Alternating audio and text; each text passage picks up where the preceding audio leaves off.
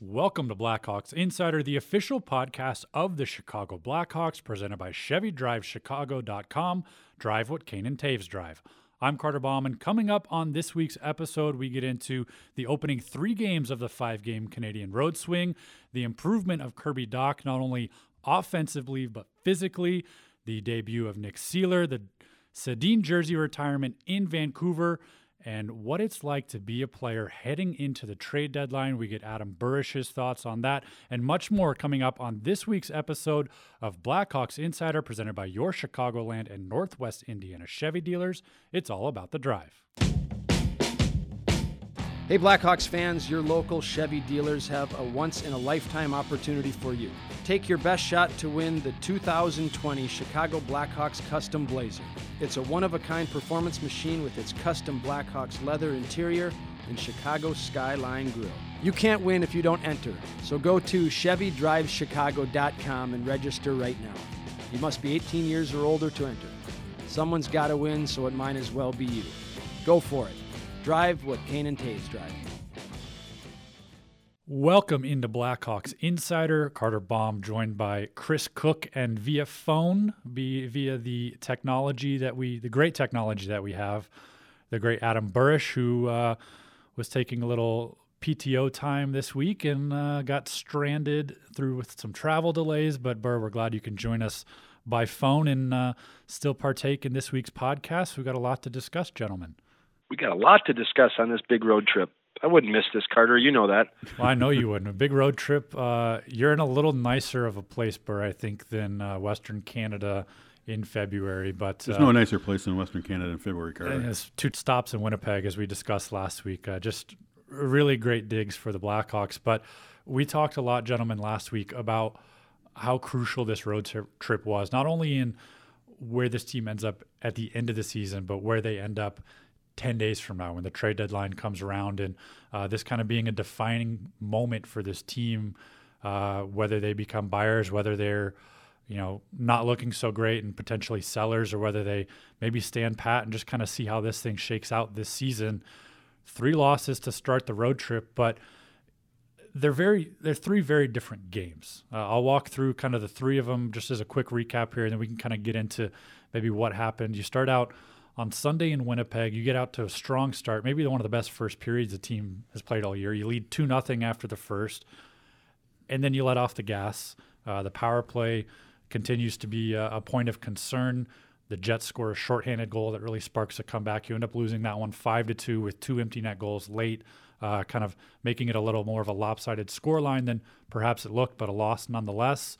You head into Edmonton on Tuesday night the complete opposite. You have a poor start in Edmonton, 2 2 after the first 20 minutes, but the first couple Oilers goals were ones that you kind of want to have back. You lose 5 3 at the end of that, but you finish strong, especially in the third period. The team was fighting to make it a game late, another empty netter there, uh, and that one to kind of seal things late. And then you go to Vancouver last night on Wednesday night. You play perhaps one of the best 60 minute performances all season long. You put up 49 shots on goal, high for the season. You only allowed 20 against, a low for the season in that category, but you run into a brick wall in Jacob Markstrom. You can't get anything past him, and you lose 3 nothing to a Vancouver Canucks team that is playing really well right now, really seeming to find their stride. Uh, and so at the at the tail end of it, you now have a five game losing streak with a couple overtime losses before the road trip, three straight regulation losses. Things aren't looking good, but once again, it's not a matter of this is the problem. It's something different kind of every night. It's you know, you fix one area, another area becomes a concern. They you know, you fix the start, the finish becomes a concern. You fix the finish, the start becomes a concern. You get them both together, you run into a brick wall and Jacob Markstrom. Just nothing is seeming to bounce right right now for the Blackhawks. Well, the thing is, at this point of the season, you know, I thought they played terrific hockey game uh, last night against the Canucks, right? But there are no moral victories at this point. You need to no. get the points, and I don't think there's any question that the the three games to start the road trip have been very disappointing. Um, you know, this is a time where you just can't give up points. And I know Markstrom was terrific last night, but you have to find a way to to score a goal or two. You just have to. Uh, you know, the power play is not going. We've been talking about that ad nauseum. Every every week we come in here and say here comes the power play. We're going to fix the power play, and nothing's happening. So something's got to break here because you know we talk about must wins. We talked about how this trip was so important, and it's gotten off to an 0-3 start. Got two more games remaining, and if you don't win those games, you know I'm not sure there's any way coming back from that, right, Burr? Yeah, I, I think I agree. And if you start in Winnipeg, uh, over the last year, it's been a good matchup for the Blackhawks for whatever reason. They're a team that a lot of people think are a Stanley Cup contender that every year the last three years. Um, they played a decent game. Um, I, I do think Winnipeg is a team, if they can shore up their defense, they still could be a team that could go deep in the playoffs. So uh, there's your measuring stick right there. Um, the Edmonton game, if you look, and it kind of goes in hand in hand with Saturday when they play Calgary. Edmonton and Calgary have been playing playoff style hockey games for the last month here. That rivalry is crazy between them. So you talk about a poor start by the Blackhawks. If you're in that dressing room, you need to have that self talk that, hey, these guys are going to come out flying. They've been playing this nasty, mean, in your face hockey for the past month, and they came out a little slow. In the Vancouver game, you go to that one, you put up a million shots. Patrick Kane was the third star of that game. How many times have you seen a team get beat 3-0 and the guy, uh, one of the guys on the team that gets shut out is the third star? He's got eight shots on net.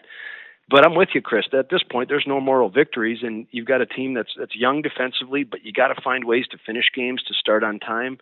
Um, this last couple of games of this trip, going into Calgary Saturday, it's going to be a hard game. I mean, this is a fast team that's probably should be doing better than they are. Another underachieving team, but you're going to have to start fast and find a way to salvage a couple wins here at the end of this trip, or it's going to be a disappointing road trip.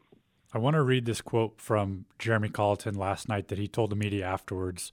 Uh, after the 3 0 loss in Vancouver. He said, ultimately, the only way we're going to get wins is by playing to a similar level, uh, referencing that they did last night in Vancouver. It said it kind of resembles the lost opportunity the last couple games when we aren't able when we weren't at that level. Now all of a sudden we play well and you don't get the win and you're on a little bit of a slide. What he's saying is, you know, yeah, this is a game that, yeah, maybe we lost. We feel good about it.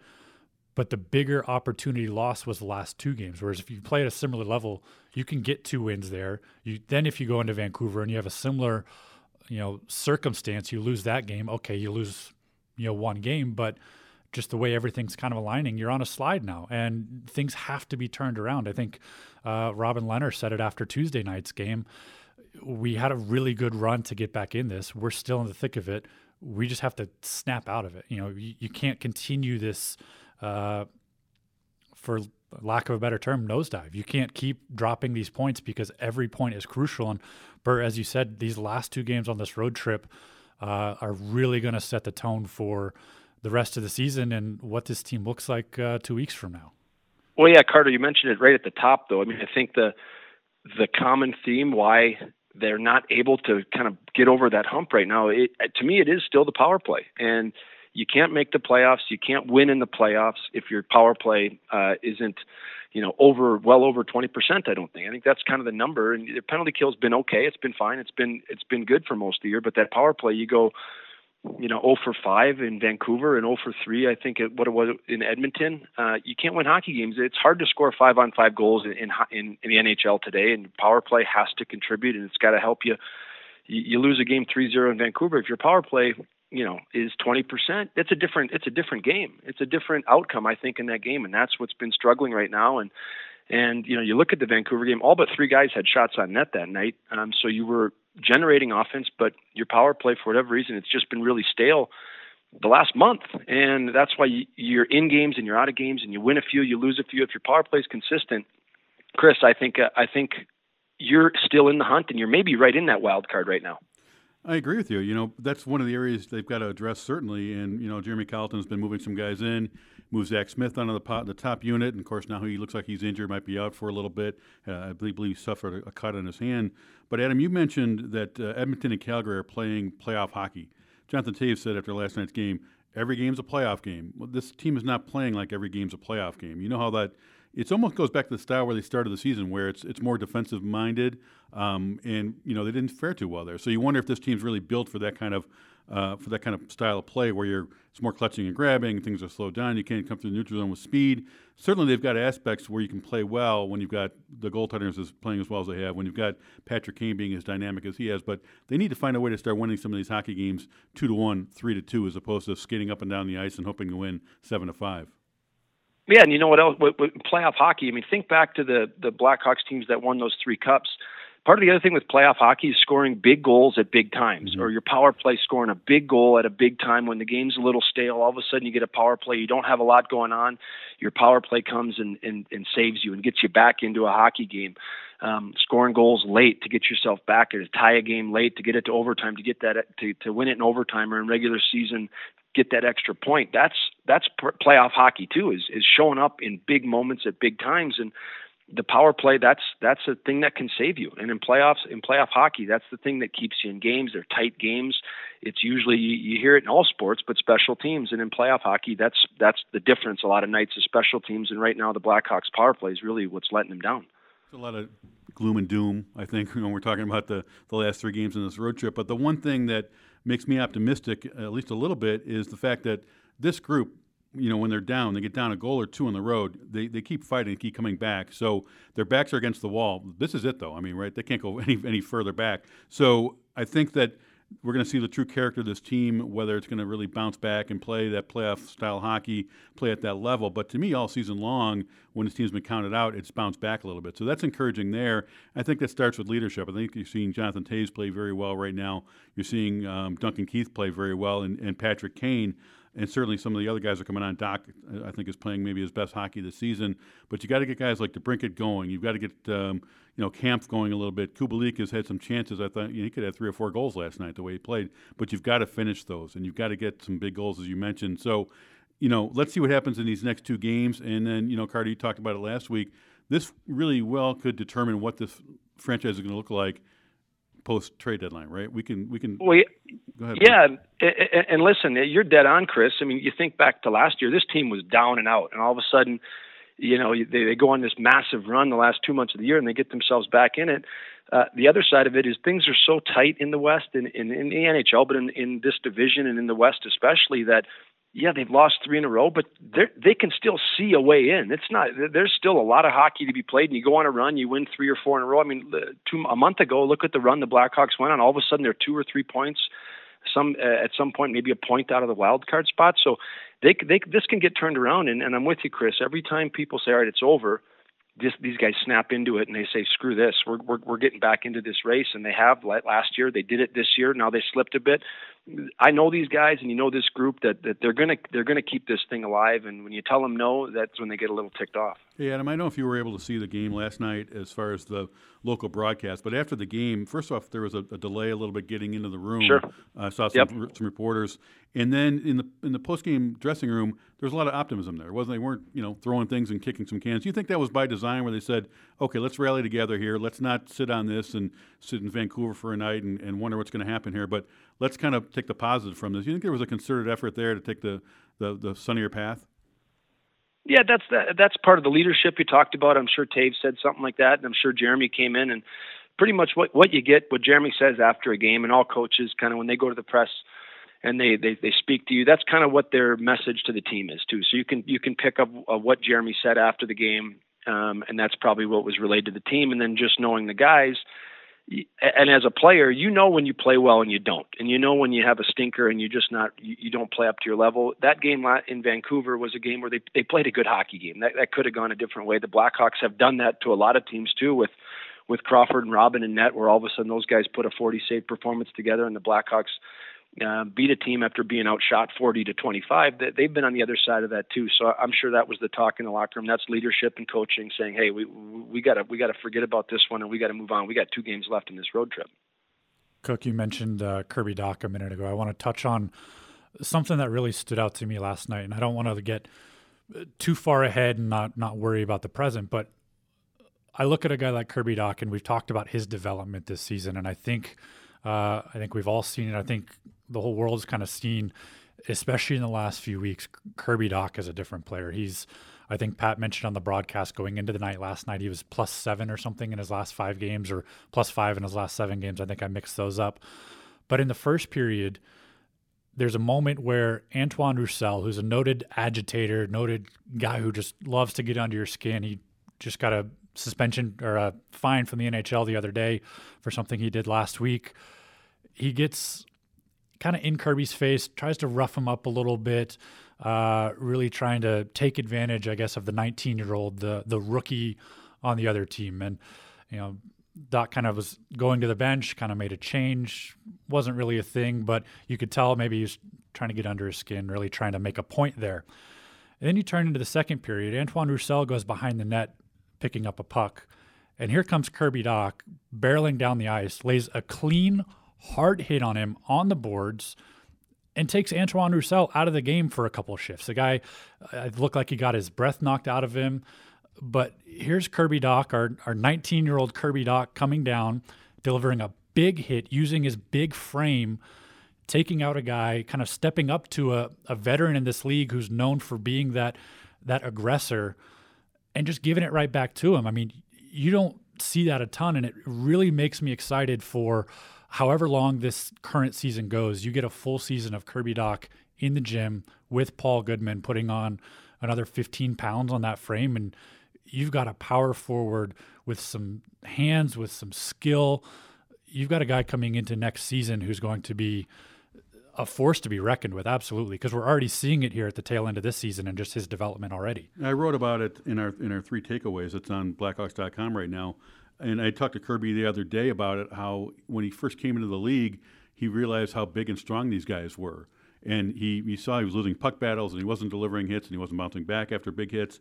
But he, his, you see his confidence now. He's using his size. He's a big kid, right? Mm-hmm. He's a big, tall kid, and he said it's very difficult to put on weight. Burry could probably attest this during the season, right? Because you've got you know you're always playing, you're always traveling, you're probably eating some bad food at bad times, and you know you're not with Paul Goodman all the time, uh, getting in there. But he's, he said he's using his size now, and he's very confident in delivering those hits, and you can see that at both ends of the ice. So he's able to he's able to play well defensively. He's got that long stick, and he's and he's really being able to bounce back off of hits. And that hit he developed, he uh, he directed on Roussel was just one of those ones you can just go, oh boy, okay, look what's going to happen next year when he kind of gets the nuances of the game, and you can see the talent there.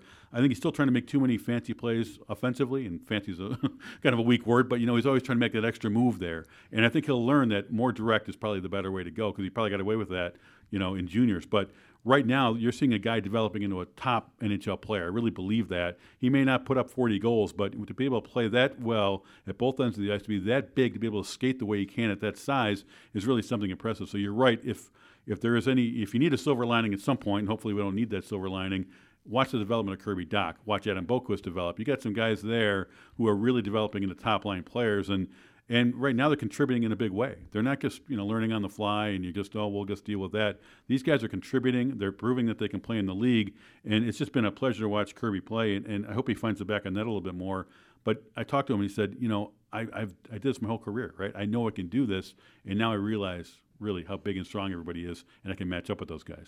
Yeah, you nailed it, Chris. And uh, I'll start with the overhandling the puck at times, and mm-hmm. I think that's what you get from a young, skilled player that all of a sudden you're in the NHL and your instincts take over. And he was in junior, he was dangling guys coast to coast, putting it between guys' legs, put leaving the goalie in the corner and dropping it in the empty net. And all of a sudden, I mean, think back to the Boston game when he comes outside in and, and comes up the gut and he kind of overhandles it right in front of the net, makes too many moves, and you see that a lot. But I think it's like, holy crap, I just beat this guy with this move, and then you're in, you want to make another move, what he's used to, but that'll go that'll go away. That he'll understand that and where he is on the ice because his skill is incredible and, and he keeps getting better and better every night. And then you talked about confidence, and he said that in an interview. I know he said it to you, Chris, and then he said it two weeks ago after a game when he said the game's getting easier for me. And to have a 19 year old have that confidence and to hear a kid say the game's getting easier for me. Now imagine a year from now um, how he's going to feel. But for me, the the real change in him started once Jeremy put him on the power play, and then after that, then he puts him with Patrick Kane. And you're a young kid trying to find your way, and your coach gives you that confidence that, hey, I'm going to put you on the power play now. Hey, I'm going to put you with Patrick Kane. Imagine how that makes you feel as a young kid. You are playing well, you're playing better and better, and then your coach says, hey, I'm going to also give you a carrot here and you're going to play on our top line with Patrick Kane. Uh, his confidence since then in the last month has just gone through the roof. He handles the puck more. He's catching it in speed through the neutral zone and, and burying by guys, and he's having some beautiful moves, some inside out, some toe drags, some backhand toe drags. Uh, he just keeps getting better. But when you hear a young kid say the game's getting easier for me, man, that's pretty exciting. Burr, as someone who spent a lot of time in kind of that that more physical role, kind of that energy role on the bottom six when you're going against a team that has you know a shiny new rookie toy kind of in the lineup, I mean, I'm sure there's definitely a, a, side that you can kind of maybe take advantage of that and really, you know, go after, not go after, but kind of take advantage of a guy who's not maybe physically developed for this league. Do you recall anyone, you know, kind of starting to fight back like that, like we we kind of saw last night, and um, kind of dish it right back and, and not really take it anymore? Um, well, I mean, you could look at the Blackhawks. we saw Alex DeBrincat do it. You know, we saw him fight a bigger guy. We saw him go after a couple guys.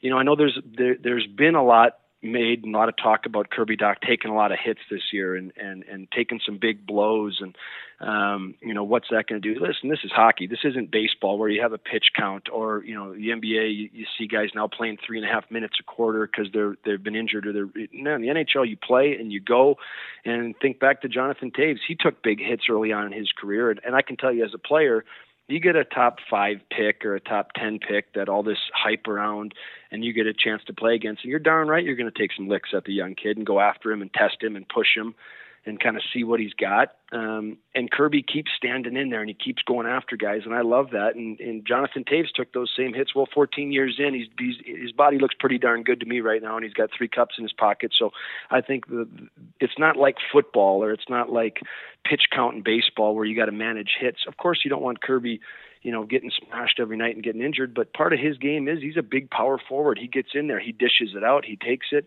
and he'll figure out as he gets a little older here when he can get himself out of the way from some hits and where the dangerous areas are. You know, we uh, Sharp and Jamal and I did a game the other night. And we were watching. We're like, he gets himself in situations where in junior hockey being the man, guys might not take a run at him. Where there's certain areas like, oh, get yourself ready, kid. Like you knew you were going to get hit there, didn't you? And and he'll learn that, and, and he'll get better at that. And I'm okay with the way he's playing, and I love that he. Uh, Zdeno Chara. He went back at Zdeno Chara in the Boston game too, and I think that as a teammate of his, man, I'd love to play with a guy like him as as one of our top players. I would go back even even further than DeBrincat, and you know you mentioned Toews, but I remember, I actually my memory was a little bit better when people were taking runs at Patrick Kane, and there was a game I want to say against the Wild where um, he sw- swung his stick and took a took a shot at somebody because he had been roughed up a little yeah. bit. And I don't know if you remember that, but it was the first time I thought, "Whoa, look at he's fighting back there." And I think he gained a level of respect there, and he realized that you know you can have guys stick up for you all the time. That's great, you know, but at some point you need to do something. And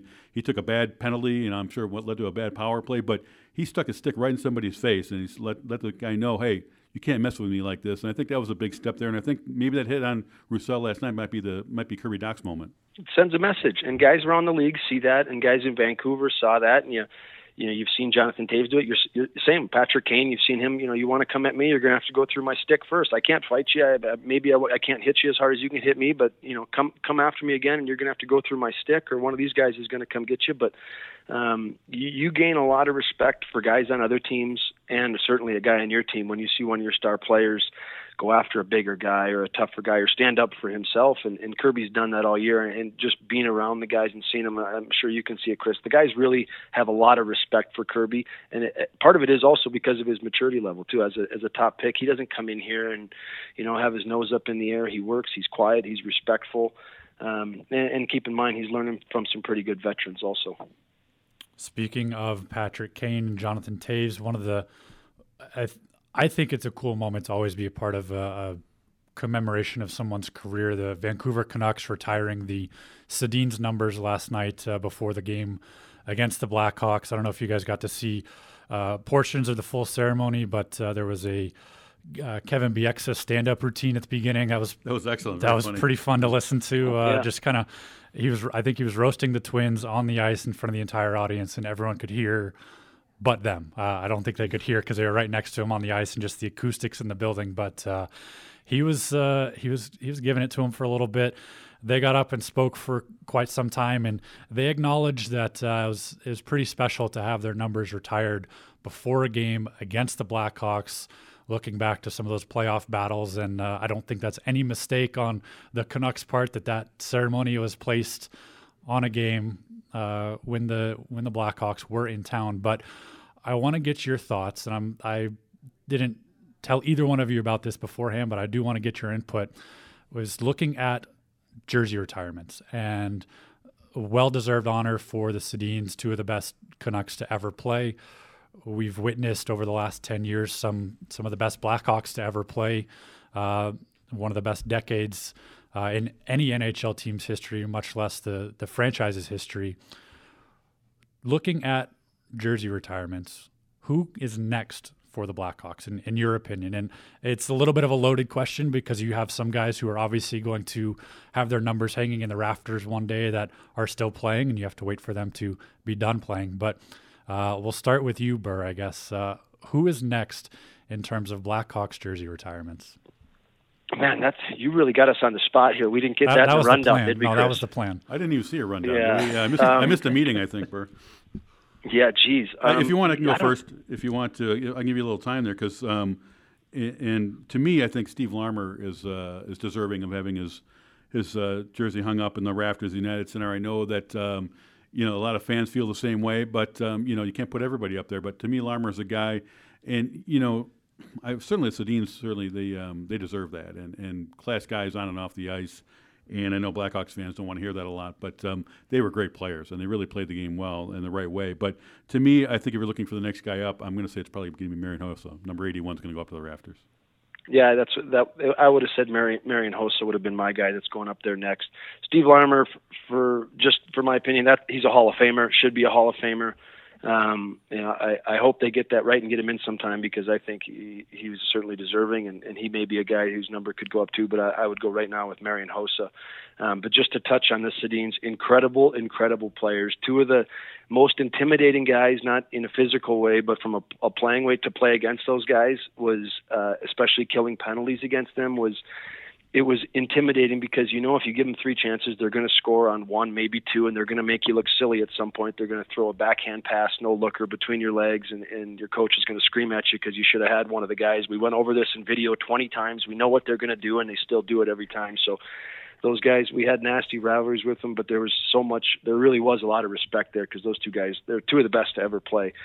Um, and you want to know another guy, Marian Hossa, one of the best he ever played. So I wouldn't be surprised to see 81 hanging up there soon. You know, just looking at the talking about the Sedins, I have a great memory from certainly those playoff series. And, and if anybody, you know, Blackhawks fans, last couple of years, just joining in on the fun, won't remember that the Canucks are basically the Blackhawks' biggest rival after after a couple of playoff series there, and people hated the Sedins, right? And they loved when Dave Bolland was getting in their face. And um, I was, I was Duncan traveling- Keith still gets booed yeah, to this every day. time he touches the puck. Yeah. But you know, I was um, I was traveling then, and I remember I was in the airport uh, one day, early morning after a game, and I don't know if it was maybe his last game of the All Star break or something, or before the All Star break. But I was in the Vancouver airport, and I was sitting there, you know, half asleep, and this kid runs by me, and he looks like a mini Sedin, and I guess. And I just said to myself, "That- kid can't be anybody else's but a Sedin. And I look up, and there were Daniel and Henrik and their families, and they were sitting by the luggage carousel waiting for their luggage.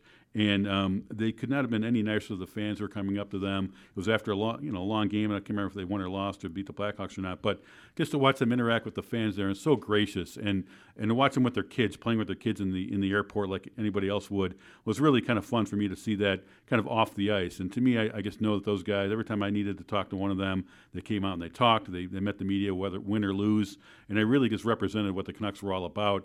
Uh, didn't win a cup. I think that would have been that would have really solidified where they are. But um, to me, two of the best players in NHL history. They said they got about as close as you can get a game seven of a Stanley Cup final without winning the cup. That was uh, something they mentioned as the highlight of their career. But all in all, uh, an incredible ceremony put on by the Canucks last night. Very interesting. They did it before warmups because you're not retiring one number, you're retiring two. It took an entire entire hour to do it. You can't uh, you can't delay the game an hour. So uh, a cool moment for all of them. Also, it was uh, very nice to see Marc Crawford, who was their first NHL head coach, uh, was the was on the Blackhawks bench and kind of watching the whole ceremony. They acknowledged him at one point during their speech as well. So uh, uh, a really cool night for the Blackhawks organization to be a part of. They wore uh, 22 and 33 stickers on the back of their helmets. The Blackhawks did just kind of as appreciation. You know, you mentioned the rivalry, but you have to appreciate two special talents like that. Uh, so a cool night last night, and uh, uh, I did want to jump back just a little bit. Uh, team's been on the road for five days now, I believe, and we'll be gone for another four days or something like that. But we haven't had a chance to really catch up with any of the the guys, but uh, our own Eric Lear had a chance to catch up with someone we talked about a little bit last week, Nick Seeler, who was able to make his Blackhawks debut on Sunday in Winnipeg. Uh, Adam Boqvist held out of the game, kind of working his way back from that right shoulder injury. Uh, so Eric Lear caught up with uh, newest Blackhawks defenseman Nick Seeler uh, just the other day. Nick, we saw your Blackhawks debut just a, a few days ago in Winnipeg. Um, dropped the gloves, got an assist. Overall, how did you feel uh, with the first time with the Blackhawks sweater on? Yeah, it was pretty special having that. Uh, you know, that first time having having the Hawks uh, jersey on, and um, obviously not the outcome we wanted, but um, you know, I felt uh, felt really good to get out there and, and playing again. So. Um, really grateful for the opportunity to, to be here and um, really fun to, to have that first game under under my belt. And that game didn't come too long after the trade. I mean, what, what's the biggest challenge as you, you come from one locker room to the other and you start to kind of new team, new system, new coaches? What's the biggest challenge uh, as you make that change? I think, uh, you know, change is hard for anyone. And, um, you know, getting getting acclimated as quick as I can is, um, you know, is in the next couple weeks weeks here, getting to know the guys and and um, you know the coaches and and systems and um, but you know what, the guys have been great. They have a great locker room, great leadership in in the locker room, and um, they've been they've helped me uh, quite a bit with getting acclimated and, and feeling comfortable. So I'm um, really appreciative of that, and um, you know just looking forward to the to you know this this year here and um, you know this opportunity. Mentioned that opportunity. That's kind of what, what you're searching for. What are you What are you hoping comes from this uh, this opportunity with the new team? Uh, yeah, you know what? Obviously, you want to be in the lineup every night and and uh, contribute to the team any way you can, and um, that's what I'm looking to do here. So I'm just uh, gonna continue to work hard, and um, hopefully that time comes, and um, just uh, work towards that when you get in this locker room and you see Jonathan Toews and Patrick Kane, Duncan Keith, I know Brent Seabrook's injured, but still uh, an active voice around the locker room back in Chicago. What is that like for uh, for a player to come in and, and, see these guys who are such great leaders and have accomplished so much uh, already in their careers? Oh, I mean, you look up to those guys. Um, you know, knowing that what they've been through and, and you know winning cups together and um, they know what it takes to, to get to the to the finals and um, and win and uh, I think you know as I talked to you before, I mean, the leadership here is, is unbelievable, and, and you can tell right when I came in here is um, a great feeling in the locker room, and I'm just going to be, you know, try to be a sponge and, and, and, learn as much as I can from those guys, and um, so I'm looking really looking forward to that, and you know, they're they're great Cooper guys, so um, looking forward to get to know them a little bit more here being a Minnesota guy, growing up there, playing for the Gophers, and then the Wild had to be pretty special to come up and play for those teams. But obviously, playing for a team like the Blackhawks and the history here, the original six, what does it mean to, to just be able to have this opportunity?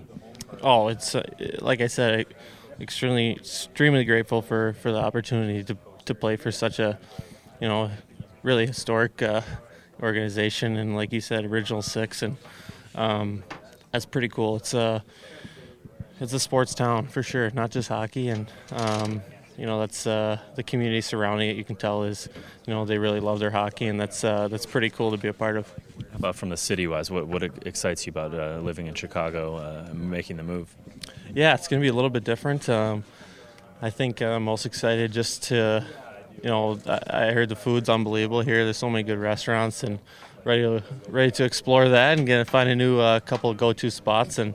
Um, you know, I think that's probably that's probably it. So it, it should be fun. Thank you, Eric, and uh, thank you, Nick Seeler. Congratulations to Nick Seeler on making his uh, debut. We got just a little bit of a glimpse of him on Sunday night. Uh, he's been a healthy scratch again in the last two games, but uh, I think in that game in Winnipeg, we we saw a little bit of what Stan Bowman and Jeremy Colliton kind of saw in him, and just how ready he is to kind of step in and uh, kind of jump right into action with this team. I certainly think that you know when you talk about playing playoff hockey, you need some grit, you know, and some sandpaper, as as, as he would call it. Uh, I talked to Nick Seeler, and he, he, talked about his role, about how he knows what he needs to do, and that's protect teammates. He needs to play hard. Doesn't mean you're dropping the gloves every time you want to, but if you're going to play a playoff style of hockey, you need to be, um, you know, you need to go in the corners, you need to come out with the puck, you need to protect some teammates, and that's the kind of guy that can provide a lot of depth along the blue line a, a, nice move there. You know, he, he didn't fall out of favor in, in Minnesota. They liked him a lot. They just didn't have, room for him there. Uh, I talked to him. I wrote a feature story on him. It's on Blackhawks.com. Very interesting guy. Uh, very introspective. Knows his role. Knows where he is. Very happy to be moving on, even from his hometown team, because he just wants an opportunity to show that he can play. And that's all guys want, right? You want to play in your hometown. It's great. They loved him there, but he'd rather come to a team like Chicago and have a chance to prove himself. He's got another year on his contract. He wants to solidify himself in a lineup. Uh, I, I, do think it's a great depth addition because you know he may not play every every game, but at some point somebody's going to be banged up, or at some point they're going to need somebody to come in there and provide some sandpaper and some grit and play hard. And Nick Seeler's that type of guy. Yeah, it, it was a great move, and and uh, from a player's perspective, anytime you're a guy. Um, that you were kind of you were in the minors a bit up and down in the minors. Then you you come to Minnesota and you're a full time NHL guy, but you're not playing very often. You're playing you know seven out of thirty games and you're being scratched. Um, but obviously, you still have NHL caliber. The team would have sent you down, or they would have not kept you around. But they keep him around because he is an NHL guy. Now, the best thing for guys like that is a new start. Just about all the time, is you give a guy a new start. Uh, as a team, you, you take a chance on a guy. There's not a whole lot of risk here, so let's see if this guy um, a new start, a new environment, a new challenge, um, and kind of you got to bet on yourself now, and you got to you got to lay it out here now and see if and make yourself valuable to a team. I think it's a great move. I think it's a great start. I think it's great for Seeler. I think this will be a uh, something that can wake him up. And as a grinder, kind of tough player, you know, all right, I got to bring it every night. I got to be physical. I got to be solid. I got to make smart plays. I can't turn pucks over. I can't be a minus player on the ice, and you really refocus. So I, I, I watched his first practice back back here in Chicago at the at the new practice facility, and he was a lot, he was I think he was the second to last guy off the ice. He was working with Marc Crawford on shots from the point. Um, he was having guys deflect pucks in front. He was, um, you know, he was. I was kind of watching. I was like, "Geez, this is almost like a bag skate he's doing for himself." I was like, "Get off the ice, kid. Get some rest." But he kept going over reps and reps and reps, shooting pucks. So another, uh, another older, you know, younger, older guy that that gets it. He understands how to work, and I thought that was pretty impressive. And I think he's a guy that, you know, Stan said depth. We need a depth. Well, he's a great depth defenseman. Well, we are headed into the last two games of this five-game road trip.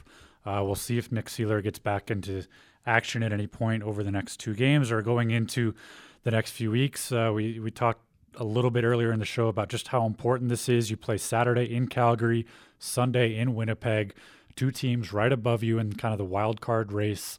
Uh, both teams have a game in hand, or the Blackhawks have a game in hand over both teams.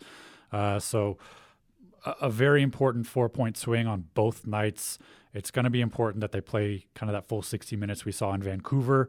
Uh, because there's like like we said, there's no wiggle room right now. You're six points out of a wild card seed. Uh, you have a game in hand over Vegas as well, who's in the mix, who you don't see the rest of the year. You have two games in hand over Arizona, who you also don't see the rest of the year. Uh, and then on the flip side of it, Cook, you mentioned it last week. You have to kind of watch out for some of those teams below you coming up. Well, Minnesota and Nashville are now ahead of the Blackhawks in the standings, have fewer games played than the Blackhawks. So those are teams you have to look out for. They see Minnesota on March 19th, Nashville twice, uh, including next Friday at the United Center, another important game. And so you head into some of these head to head games against teams that you're fighting for. You have to get these points. Uh, and it starts this weekend with yet another back to back, and you have to have kind of that bounce back against two teams that one of which we already mentioned in Calgary that's playing a, a very important playoff style hockey right now. I know, like you guys, I look at the standings and the scores every night, and it can be frustrating because you're seeing the teams play against each other. You see an overtime game, and go, oh boy, that's not good for the Blackhawks. The, the thing is, is the Blackhawks have to win. They, they need to win their games, take care of their business, worry about the standings later on because you still have a full month of play to go. March, you're home a lot, so maybe you take advantage there. But you've got to get some points here. You've got to get two points against the Flames you got to get two points against the Jets or three out of four, something like that. But I think the, the importance is coming off that well played game last night against Vancouver, you've got to maintain that. Okay, are you the team that is going to play well? Or are you the team that's going to take a step back? So they've, they've got a pretty good taste in their mouth, even though they lost that game, because as Burr said, they know when they play a good hockey game, and they did that the other night. So if they can come on and keep that momentum going, beat the Flames, try to get, they play very well in the second of back to backs, beat the Jets, come on home with some positive feelings, there's still this chance that they can get back in this race because you know, they're they're yeah they're down right now, but they're not out. You got to get three out of four points here in the next two games, and, and if you follow trends or you watch trends, the uh, a big positive for this team, the Blackhawks team, is back to backs. They've been awesome all year long. At one point, I think they were nine and one in back-to-back games. So uh, there's a trend for you that uh, you can have a little confidence as a team, knowing you you perform pretty pretty darn well on back-to-back nights also. But Calgary's going to be a tough matchup. It, it's it, that'll be a fun fun game to watch because they play an angry style with a lot of skill too. And so this will be a it'll be a good matchup for the Blackhawks. A couple really uh, fun games to watch against Calgary uh, on New Year's Eve, and then a week later when they visited the United Center. So uh, echoing your uh, your sentiment there, Burish, on a fun game, an important game on Saturday night. Uh, it's kind of all on the line right now for the Blackhawks. Ten days away from the trade deadline. Uh, I think some questions are starting to be asked about, you know, kind of the mood in the locker room as the deadline approaches and what goes through a player's head. And so far, I think everyone on the roster has kind of been like, "Oh, we're not really thinking about that. Uh, that's that's in ownership's hands. It's in management's hands. You know, we just have to kind of keep playing, keep getting points." Burr, I wanted to get your thoughts. I mean, that's kind of the important, uh, maybe PR speak, or yeah, we're not really worried about it, but you've been in those situations. You've been in those locker rooms as the deadline approaches, as guys know that their number might be called. They might be kind of on the chopping block as things really get uh, nitty gritty here over the next week and a half. What goes through a player's mind in the days leading up to a trade deadline or uh, just the the chaos that the next 10 days are really going to bring? Yeah, I, you know, you start you, you talk about management. It starts there, and I've played for different GMs. I've played for some that come in and and threaten's not the right word, but they come in and they say, "Hey, this how you guys play here is going to dictate what we do at the deadline. Do you want to be here? Do you not want to be here? Um, your play is going to dictate what we do." Um, and then you know you've got a guy like Stan who he's not coming in the locker room and saying that to guys, but you just know. As a player you just know. And um, it's an interesting time to watch now because uh, as a player uh, a bit selfishly you want to play really really well going into the deadline um, because a, you kind of don't want to get traded but also if you do get traded uh, you want this team to like you and you want this team to want you. And you've seen we've all seen trades happen where it's usually bottom six guys get traded to a team, and that team kind of buries you on the fourth line or sends you the minors or, or just gets rid of you. They made a trade because uh, they wanted to unload some salary to another team, so you get traded there in return. You hadn't been playing real well and the team buries you. So at the trade deadline, everybody has to play well because you're, you're kind of playing for something, and you're maybe playing for the team you're going to, or you're playing for the team you're on. You want to stay here, so everybody's game gets elevated a little bit. Everybody's practices are a little sharper because you know now there's a lot more eyes on you, and sometimes you can see up in the rafters, up in up in the press box because players look up there and you can see well it's a lot more full tonight. You can tell a lot more scouts are out. There's a lot more scouts at games now these last few weeks figuring out what teams want to do. So um, you see guys play pick up a little bit and their practice pick up a little bit um, because they know things are going to be going on. You also know that if your team's struggling, um, the chances are you know more likely that there's going to be a few more guys move possibly. So you want to play well for your team, but uh, selfishly and individually, um, you, you're trying to show off every night. This is Stan Bowman's way of of telling this team what he believes in, right? If he brings in a player two at the deadline. He's, he's, he's telling the team, "I believe you guys can do this. You can make this run. You've got the you can you've got the character. We've got the personnel now. Go ahead and make that run." If he goes out and he ships some guys out there, then maybe he tells some people, "Okay, it's time for a change. We're gonna we're gonna rip this thing up a little bit." It, so really, we talked about this just earlier that this is almost a defining moment of this season, but perhaps next season as well.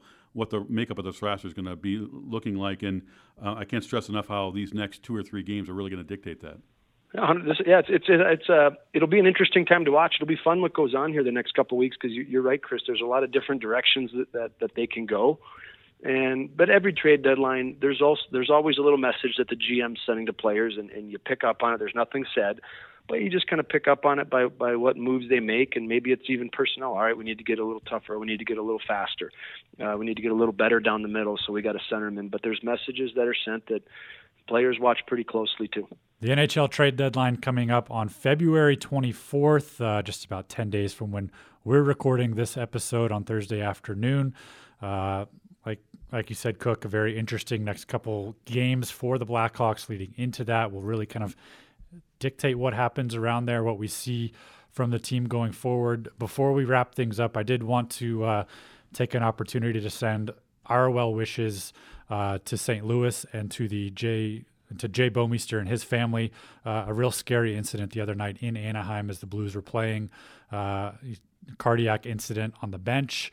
Uh, by all accounts, things are going well for him, and uh, lots of tests are being run to see kind of what happened there. But uh, a scary incident for the entire hockey world uh, the other night to see uh, a player go down on the bench. And I know uh, it's happened on rare occasions before, but it's never something I think that you're ever really prepared to see. And uh, really, really good to see that he's at least doing well and, and the right doctors are looking at him and things are going to, uh, by all appearances, be okay at least in his life. Uh, forget about hockey. that's what matters first and foremost. And a shout out to the personnel who really reacted quickly. And um, you know, I think that Pat Foley mentioned it last night on the broadcast. The Blackhawks actually have two uh, team doctors that travel uh, one at a time uh, with the Blackhawks on the road. Not a lot of teams do that, but that just shows the importance of having the right people in the right place at the right time because you've, avoided a couple of tragedies here. And shout out to the people who responded very quickly to, the, to his teammates, to the medical personnel.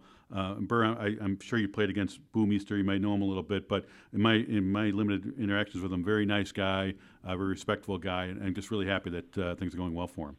Yep, first first class player. He's played for you know 20 years. It feels like he's been around forever. Unbelievable player, but class act guy. He's a really really well respected guy amongst the players. Um, a guy that you know you, you ask somebody about him, what a guy, awesome guy, great guy. So really well respected. So certainly glad to hear things are things are okay for him right now, and hopefully they keep getting better. Well, that's going to do it for this week's episode. Uh, I do want to touch on uh, something really cool that's happening next week as we record the episode, we are going to be taken out of our little studio here in the United Center. We're taking the show on the road, as they say. Field trip. Field trip. We're going to venture our way up to Wicker Park, the brand new Yeti store in Wicker Park. We're going to be doing a live taping of Blackhawks Insider at the Yeti store uh, on Thursday, February 20th. Come out between 5 and 7. Uh, you can see us record the show. We're going to have Patrick Sharp once again join us. You can get uh, some autographs from Patrick Sharp and Adam Burish. Uh, Chris Cook and I will also just kind of be there hanging out, but you can come we'll see the, the you can and, come see the Stanley Cup champions. We'll yeah we'll hold your bags while you get your autographs made. Uh, smile and we'll hold the phone as you take your picture maybe with those two as well. But uh, an exciting thing. We'll have prizes, autographs. Uh, Adam Burish, Patrick Sharp the Yeti store in Wicker Park next Thursday, February 20th.